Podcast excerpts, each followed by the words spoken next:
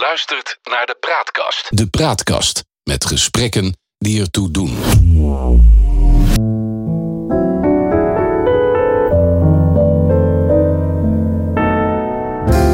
Welkom bij de Praatkast.nl. Dit is een aflevering van het Geheugenpaleis. Mijn naam is John Knerim en samen met Han van der Horst maken we deze podcast. De geschiedenis herhaalt zich nooit, maar rijmen doet hij vaak wel. En in het Geheugenbeleid gebruiken we dat gegeven om dieper in te gaan op de actualiteit. Zo gaan we aan de waan van de dag voorbij en bereiken we de kern van het nieuws, scheppen we orde in de maalstroom van berichten die het zicht op de grote lijn belemmeren. We ontdekken wat werkelijk belangrijk is. En tussen beide blijkt dat de werkelijkheid vaak genoeg elke fantasie te boven gaat. Vorige week uh, hebben we het eerste deel gehad van onze aflevering over immigratie. En we vroegen ons af hoe we kunnen voorkomen dat onze billen straks in het ziekenhuis niet meer gewassen worden. Want er is een enorm tekort aan arbeidskrachten op dit moment. Er zijn meer dan 400.000 vacatures. En uh, ja, dat is in 50 jaar tijd is het niet voorgekomen dat er zoveel banen te vervullen waren. En de nood die is niet alleen in, bij, voor zorgmedewerkers, maar ook hoveniers, verkopers. We kunnen wel doorgaan. Afgelopen aflevering uh, zijn we eigenlijk heel diep ingegaan op de komst van de Turken en Marokkanen in de 70 jaren. En ja, uh, we kijken wat voor lessen we daaruit konden trekken. Maar langzamerhand zijn we eigenlijk ook terechtgekomen in eerdere periodes van uh, arbeidsmigranten die naar Nederland kwamen. En we zijn de vorige aflevering geëindigd eigenlijk in Schiedam, waar veel uh, Schiedammers die zich echte Schiedammers noemen wonen, maar eigenlijk gastarbeiders zijn. Die uh, stammen af van Duitsers die zo rond 1775, 1780, 1790 naar Schiedam kwamen, omdat daar werk was in de branderijen en in de distilleerderijen. Je weet, Schiedam is de Jeneverstad. En het werk in branderijen is heel zwaar en heel eentonig. En dat, dat wilden de, de echte Schiedammers, de oorspronkelijke Schiedammers, niet doen? Nee, dat waren meer vissers. En ja. daarom kwamen daar die inwijkelingen. Er zijn ook rassenrellen geweest zo rond 1780.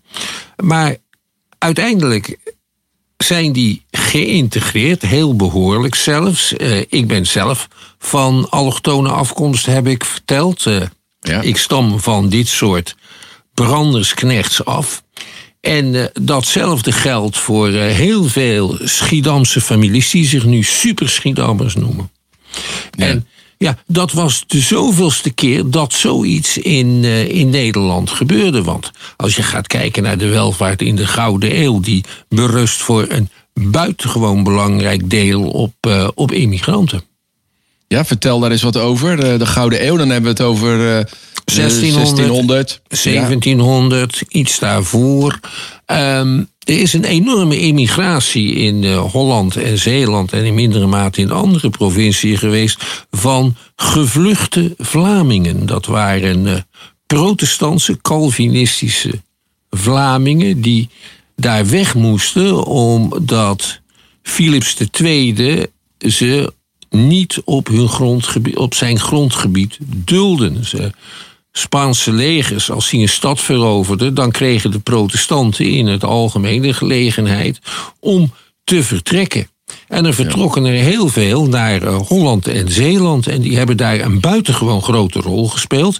Bijvoorbeeld bij de financiering en de oprichting van de VOC. Uh, ze hebben ook een enorme culturele invloed gehad. Hun dialect, hun vorm van Nederlands heeft het Hollands uh, sterk beïnvloed. Daarom zeggen we nu dijk en niet diek bijvoorbeeld.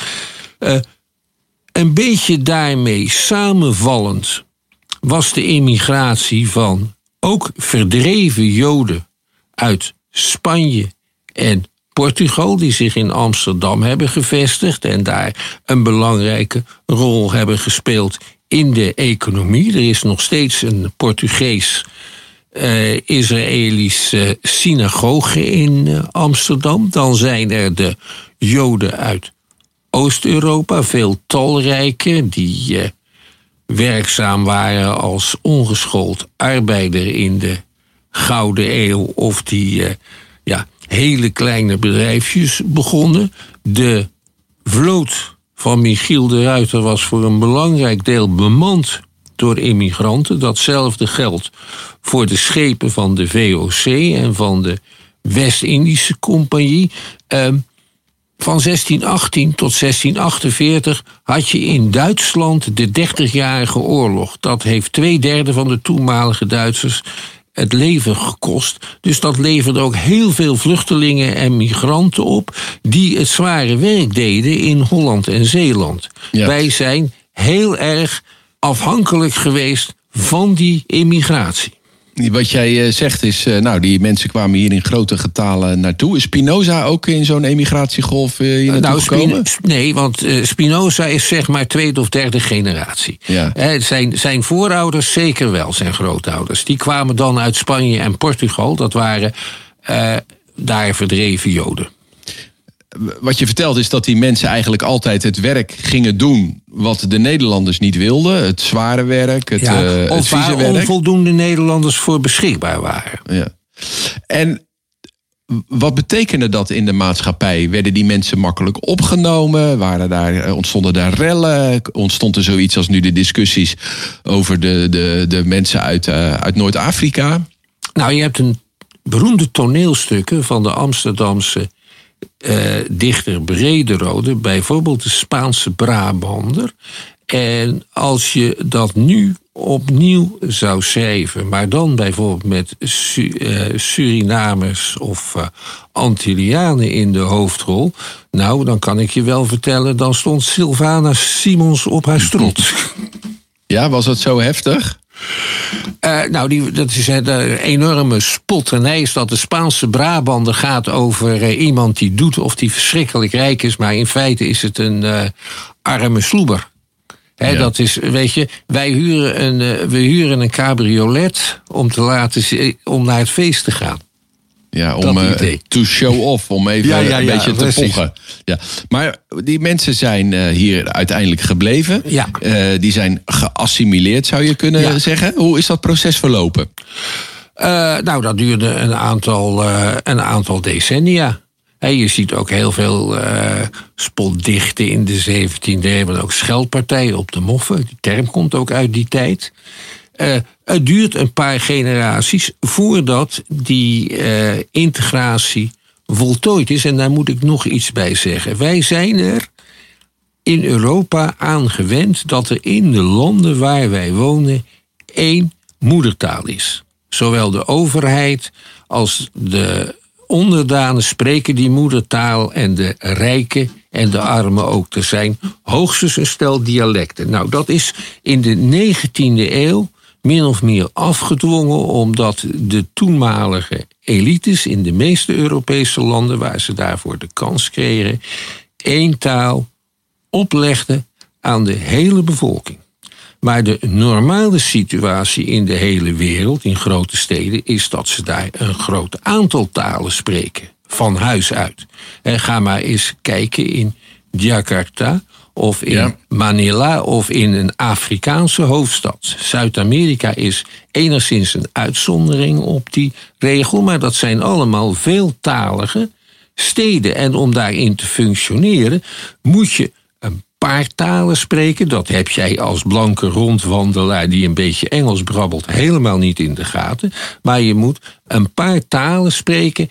En een van die talen, dat is de omgangstaal de grote taal van de macht. En die hoor je te beheersen, anders bereik je niks in de wereld. Ik zal daarvoor een voorbeeld geven uit Turkije, of liever gezegd, uh, uit de tijd dat Turkije nog een groot en machtig sultanaat was. En de taal van de macht in dat grote en machtige sultanaat was de taal van de harem, Ottomaans. Dat sprak bijna niemand. Ook Turks is heel anders dan dat Ottomaans. Studenten geschiedenis in Turkije moeten Ottomaans leren.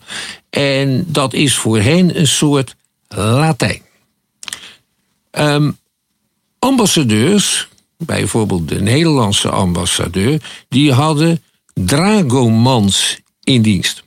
En een dragoman is een tolk. Dat waren meestal etnische Grieken die spraken en beheersten het Ottomaans, maar ook het hele ingewikkelde hofritueel bij de sultan. En zonder zo'n dragoman kon je niet communiceren met de overheid. Nou, in een moderne democratische maatschappij moet je je eigen dragoman zijn. Je moet de taal van de macht beheersen. Bij ons is dat Nederlands. En ook een heel aantal omgangsvormen daaromheen. Als ik zo doorgaat, dan kan ik wel precies hetzelfde vertellen als wat ik van plan ben, maar dan nemen hoop luisteraars me minder serieus. Begrijp je wat ik bedoel? Ik begrijp helemaal Ja. wat jij bedoelt. Nou, Gaan we even is- lopen te lopen hier. Maar gelukkig kan ik mijn eigen dragoman zijn. Ja, ja, ja. Dus, dus dat, dat is de toekomst. Dat is de 21ste eeuw. Maar die eentalige grote stad, eentalige beschaving, dat is verleden tijd. Dat gaat, ster wordt steeds meer aangeknabbeld. Ja, dat is allemaal koren op de molen van, eh, van Wilders en eh, Baudet. Ja, dat zijn de mannen van het verleden en niet van de toekomst. Ja. Maar het verleden willen ze graag eh, terugbrengen. Dat is toch ook best heel strevenswaardig. Dat je de goede dingen probeert te behouden uit de geschiedenis. Ja, de vraag is dan wat de goede dingen zijn en of wat, zou, wat zij pretenderen dat het verleden is, of dat dat ook echt het Ja. verleden was. Maar goed, daar moeten we een andere keer over eh, gaan, eh, gaan praten. We hebben het over eh, immigranten, hoe die uiteindelijk geïntegreerd zijn. We zijn eigenlijk geëindigd bij de Duitsers die bij de VOC kwamen werken. En, en ja, de, ook in de jeneverstokerijen in Schiedam. Zijn er nog andere voorbeelden van grote immigratie, arbeidsmigratiestromen in Nederland?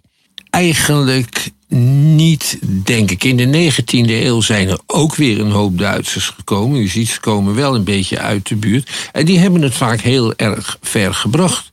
De oprichters van CNA en Peek en Kloppenburg en nog een aantal van die grote winkelketens, Vroom en Dreesman, die zijn begonnen als rondzwervende marskramers. En daar zijn dit soort grote concerns uit het, eh, gekomen. Want de familie van CNA die daarachter zit, de, Brenningmeijers, dit behoren tot de rijkste families van Nederland. Ja, en die eh, hebben een multinational. eh, zijn op allerlei manieren buitengewoon eh, invloedrijk, omdat ze heel veel geld geven aan katholieke doelen. En als Brenningmeijer kan je kiezen, of je kan je laten uitkopen, of je raakt helemaal met het bedrijf verweven. Ja. Andere keuzes zijn er niet. De beroemde professor Brenninkmeijer, de oude ombudsman, dat is zo'n Brenninkmeijer die zich uit heeft laten kopen. Ja, dat is een mooi voorbeeld. Eh, er zijn ook eh, best een, een groot aantal Chinezen naar Nederland eh, gekomen in de afgelopen paar honderd jaar. Nou zijn er ook veel Chinezen, dus dat is niet gek dat er ook een paar naar Nederland komen. Kan je daar iets over zeggen? Ja, die zijn daar meestal gekomen via Nederlands-Indië. In Nederlands-Indië had je immigratie van Chinezen. In Indonesië momenteel eh, zijn de Chinezen, zeg maar de Joden, die worden gewantrouwd en gediscrimineerd. En als je wilt weten of een bepaald oproer is georganiseerd of uit het volk komt, dan moet je kijken of er Chinese winkels zijn platgebrand. In het laatste geval was het echt een volksoproer, want dan moeten de Chinezen het altijd ontgelden. En een aantal van die Chinezen zijn doorgetrokken, vooral aanvankelijk eh, naar Rotterdam. En die. Ja, dat zijn de mensen achter de Chinese restaurants. Het is een eh, minderheid die aanvankelijk heel erg stil is gebleven.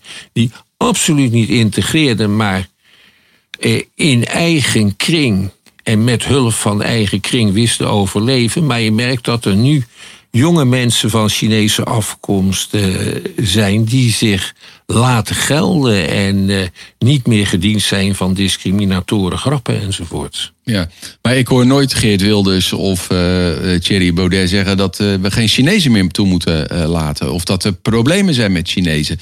Waarom is dat zo anders dan, dan het beeld wat we hebben over Turken en, en, en Marokkanen? Omdat ze een heel slecht beeld hebben over de islam. En je vindt Wilders op je weg als je iets te maken hebt met de islam. Het zij omdat je uit een land komt waar heel veel islamieten zijn. Het zij dat je het zelf bent. Dan beschouwt Wilders jou als het grote gevaar. Uh, over de islam valt iets bijzonders te zeggen. Als je oude foto's ziet van de jaren 60, dan komen daar uh, ja, toch wel heel modern geklede Turkse gastarbeiders op voor. Uh, en datzelfde geldt voor hun vrouwen. En dat beeld is nu heel anders geworden. En dat komt omdat zich sinds een jaar of vijftig in de islam een, een soort hervormingsbeweging afspeelt. Het geloof wordt strenger. Uh, er wordt een einde gemaakt aan allemaal lokale tradities. En wij noemen die beweging tegenwoordig vaak salafisme. Die uh, vindt plaats onder heel wat namen. En er zijn ook grote onderlinge verschillen. Maar je kunt het bijvoorbeeld zien uit de hernieuwde opmars van het hoofddoekje. Dat is, nou, zeg maar een halve eeuw aan de gang. En er is een interessante parallel met de Nederlandse geschiedenis. Toen Nederland een modern land begon te worden met grote steden en een industrie en een enorme technologische ontwikkeling. Toen zijn over, op een breed terrein de christenen veel conservatiever en strenger en fundamentalistischer geworden. Overal in Nederland vind je de Dr. Kuiperstraat en de Dr. Kuiperlaan. Dat is iemand uit die tijd, een dominee, die ineens zich bekeerde, heel streng in de leer werd en een volksbeweging oprichtte. En je hebt katholieke priesters die in de katholieke kerk datzelfde teweeg brachten. Streng geloof als middel om om te gaan met de modernisering van de wereld. En naar mijn idee is met de islam hetzelfde gebeurt. Maar dat is toch een slechte ontwikkeling eh, dat we hier eh, in gebieden eh, de sharia hebben, die geaccepteerd wordt door de mensen. Dat sluit toch volstrekt niet aan op de Nederlandse cultuur? Dat valt wel mee met die, met die sharia. Het grote verhaal over de sharia-driehoek bleek door een journalistieke oplichter te zijn verzonnen. Um, nou, nou speel je dat een beetje weg. Han, er, zijn, er zijn grote groepen Turken en Marokkanen die, uh, die uh, ja, proberen steun te vinden in een, in een extreem geloof. bij elkaar gaan klitten en uiteindelijk geen deel uitmaken van de Nederlandse maatschappij. Net zoals we een hele Bijbelbelt hebben. we hebben beelden van, van, van Urk, van nou ja, Volendam gezien. Ja. Dat zijn ook mensen die niet echt deel uitmaken van de Nederlandse nee. maatschappij. Dat is dat... toch heel erg? Dat is, ja, dat, dat, dat, is, uh, dat is te accepteren in de Nederlandse visie. Als zich dat maar op, uh, op rare eilanden en in vreemde dorpen afspeelt. Het bijzondere van het uh, islamfundamentalisme is dat het zich afspeelt in grote steden. En grote ja. steden associëren ja. wij vanuit ons referentiekader met heidendom en pret en dansen. Maar niet met strenge geloofsopvattingen. Ja. En, en, dat is, uh, en dat is wat we nu zien. En die, ja, die strenge geloofsopvattingen, dat zal ook wel een paar generaties duren voordat dat slijt. Want dat was met die uh, Nederlandse christenen ook het geval. Uh, dus zeg maar, de strengheid van Kuiper, niks mag. Ook geen vaccineren trouwens. Dat heeft toch een kleine eeuw behoorlijk stand gehouden. Ja, dus voor, die tijd, voor die tijd was het allemaal zo, uh, zo radicaal niet. Dus we zien dat nu bij de ja. islam ook gebeuren. Ja. Goed, uh, we hebben het over arbeidsmigratie, uh, maar eigenlijk ook over immigratie in zijn algemeenheid. Er zijn ook na de Tweede Wereldoorlog natuurlijk heel veel Indonesiërs naar Nederland ja. gekomen. Daar hebben we ook nooit problemen mee gehad, toch? Nou, dat valt nogal tegen. Oh. die mensen zijn koud ontvangen. Ja. Uh, kregen een slechte aantekening als ze rijst bleven eten in plaats van, uh, van aardappelen. Uh, hebben zich niet erg militant opgesteld. Hoewel er natuurlijk in Den Haag in de jaren 50 wel enorme rellen waren tussen de blauwe en de, de autochtone bevolking. En de blauwe waren dan de, de, blauwe, de Indonesiërs. De blauwe waren de Indonesiërs, de, de Indo's, die terug waren gekomen. Dan hebben we natuurlijk ook de Molukkers gehad. Maar dat, die mensen die kan je veel beter associëren met vluchtelingen. Want die gingen niet uit hun vaderland weg omdat ze dat zo leuk vonden, maar omdat ze dachten dat ze daar geen plaats meer hadden. Datzelfde geldt voor de Surinamers die voor vlak voor de onafhankelijkheid uit veiligheidsoverwegingen maar naar Nederland zijn gekomen. Ja, dat moeten we even uitleggen. Suriname is in 1974 of 75 onafhankelijk eh, geworden. En het toenmalige kabinet Den Uyl heeft toen gezegd... iedereen die in Suriname zit en naar Nederland wil komen...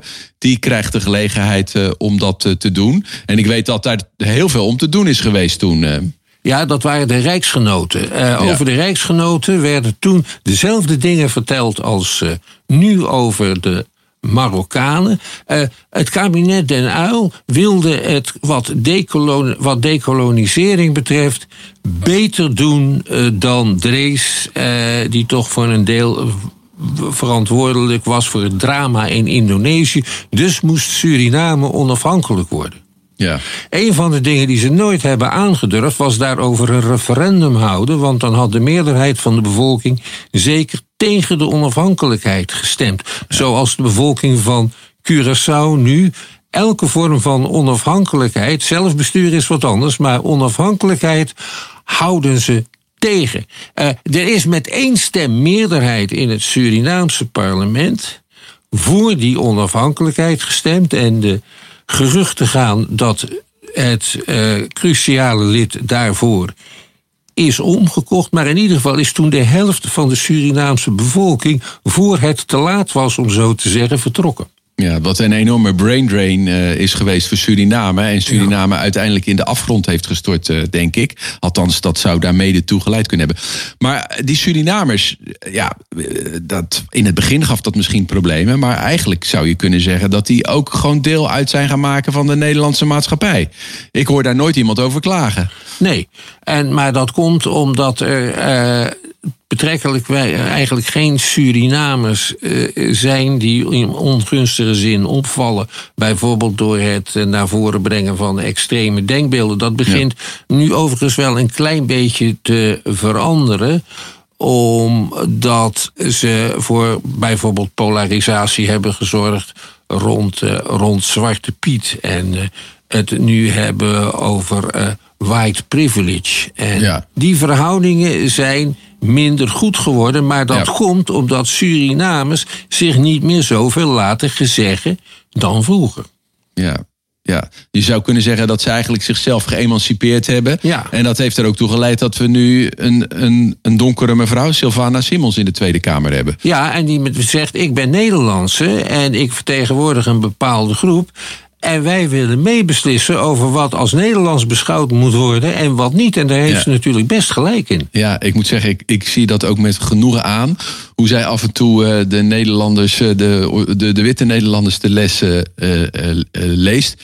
Ik ben het vaak niet met haar eens, eh, moet ik zeggen. Maar ik vind het wel heel goed dat ze dit naar voren brengt. Maar goed, we hebben het over immigratie. Als we dan proberen af te ronden, dan zeggen we ja, we hebben voorbeelden. Laat ik het zo zeggen. Nederland is eigenlijk gewoon een arbeidsimmigratieland. Altijd geweest. Ja. Dat is een constatering die we wel kunnen doen. Ja, geldt voor Duitsland en Frankrijk en België en het Verenigd Koninkrijk ook. Dus dat is helemaal niet uitzonderlijk. Je kan ook zeggen van nou, er zijn periodes geweest dat dat eigenlijk niet zo goed ging. Dat is na tientallen jaren is dat opgelost. Uh, we zitten nu in een situatie dat er in ogen van veel mensen veel te veel mensen mm, met een islamachtergrond uit Turkije Ja. en, en uh, Marokko hier zijn. Hoe lang gaat dat nog duren voordat dat ja, geassimileerd is in de Nederlandse maatschappij? Vind ik, vind ik altijd uh, moeilijk. Ik wil nu Jos Pallemis citeren. Dat is, uh, dat is een medewerker, een historicus. Hij is een bekende medewerker van uh, het programma OVT van de VPRO. Dit jaar gaat hij met pensioen. Die zegt: De katholieken zijn de Marokkanen van de 19e eeuw. Alles wat nu aan lelijks over Marokkanen wordt gezegd en over de toenemende macht van de islam en over de islamisering, dat vertelde men in de 19e eeuw over katholieken. Want die zetten me daar eventjes hele grote kerken met hoge torens neer. En die waren gehoorzamer aan de paus dan aan de grondwet. Het is zo'n herkenbaar verhaal. Ja, en daarmee zeg je ook dat dat in de loop van de tijd waarschijnlijk wel zal veranderen. Ja, en ook dat dit soort wantrouwen een beetje bij het leven horen. Ja. En zolang we het niet laten escaleren tot een burgeroorlog, is er weinig aan de hand. Nou ja, dat vind ik toch niet echt een hoopvolle uitspraak die je nu doet. Maar waarom zou je al te hoopvol zijn? En denk erom, eh, je weet wat A.G.P. Taylor, dat is een beroemde Engelse historicus, wat A.G.P. Taylor altijd zei: de mensen leren niks van de geschiedenis en als ze het wel doen, is het het verkeerde. Ja, dat, dat is natuurlijk ook een beetje een cynische opmerking. Ik, we proberen, ik probeer het hier toch wat positief in te steken en te kijken naar de lessen. Want laten Ja. we die nou nog, nog eens eventjes proberen op een rijtje te zetten. Welke, wat zijn de belangrijkste lessen voor de komende immigraat, arbeidsmigranten die hier naartoe komen? Wat moet er in het beleid opgenomen worden? Als wij naar het verleden kijken, dan moeten we vaststellen: immigratie brengt altijd frictie met zich mee. Maar uiteindelijk is iedereen, althans de, is de grote meerderheid, beter af. Dat leert ook de recente huidige immigratie in Nederland. Want met de meeste mensen is er niks aan de hand. Dat is één. Punt twee, die frictie die moet je aanpakken zonder dat je je emoties laat overheersen en zonder dat je je laat regeren door vooroordelen. En dan heb ik het over de negatieve vooroordelen net zo goed als over de positieve vooroordelen. Dat dat van die prachtige culturen zijn en dat het alleen maar wel gedaan is en dat het inderdaad altijd zo is dat die meisjes uit eigen beweging dat hoofddoekje dragen en nooit omdat het van papa en mama moet. Eh, dus je moet dat op een rationele manier aanpakken. Je weet dat het frictie oplevert. Je kunt uit de geschiedenis zien waar die frictie zich ongeveer zal bevinden. En daar moet je op een creatieve manier ingrijpen. En wij hebben in Nederland nogal een traditie van leven en laten leven. En laten we die nou eens centraal stellen. Eh, en we hebben nog een andere traditie, is dat je bij dit alles elkaar zo weinig mogelijk ergernis probeert te geven. Dus Ja. iedereen mag leven op zijn manier. Stel het niet te nadrukkelijk tentoon en roep ook niet te hard dat jouw manier van leven de enige juiste is. Dan zal alles wel in orde komen. Ja, en dat dan gekoppeld aan, aan maatregelen zoals ze bijvoorbeeld in Canada nemen, waarbij Ja. er quota voor bepaalde beroepsgroepen Ja. worden eh, opengesteld en waar mensen ook echt de taal moeten leren. Ja, en waarbij je dus de mogelijkheid hebt, als je aan de voorwaarden voldoet, om Nederland binnen te komen. Dat is een van de manieren om de stroom asielzoekers eh, te verkleinen. Althans, om ervoor te zorgen dat veel eh, immigranten in spe niet de weg van het asiel zoeken kiezen. Overigens, waar we het nog helemaal niet over gehad hebben, dat zijn de illegalen in Nederland. Dat is de Ja. werkelijke onderklasse. En dat zullen er toch ook wel inmiddels honderdduizenden zijn, die zonder papieren in dit land proberen te overleven. Ja. Nou, dat is een eh, uitzending eh, op zich eh, waard. daar gaan we vandaag niet bespreken. We moeten het hierbij laten. Eh, tot zover eh, deze aflevering van het Geheugenpaleis. We maken dit in samenwerking met de Praatkast.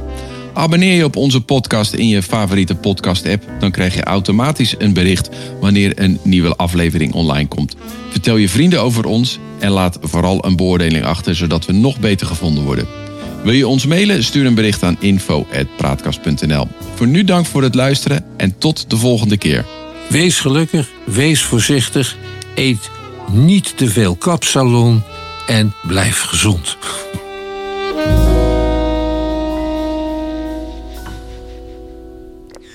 Je luistert naar de Praatkast. De Praatkast met gesprekken die ertoe doen.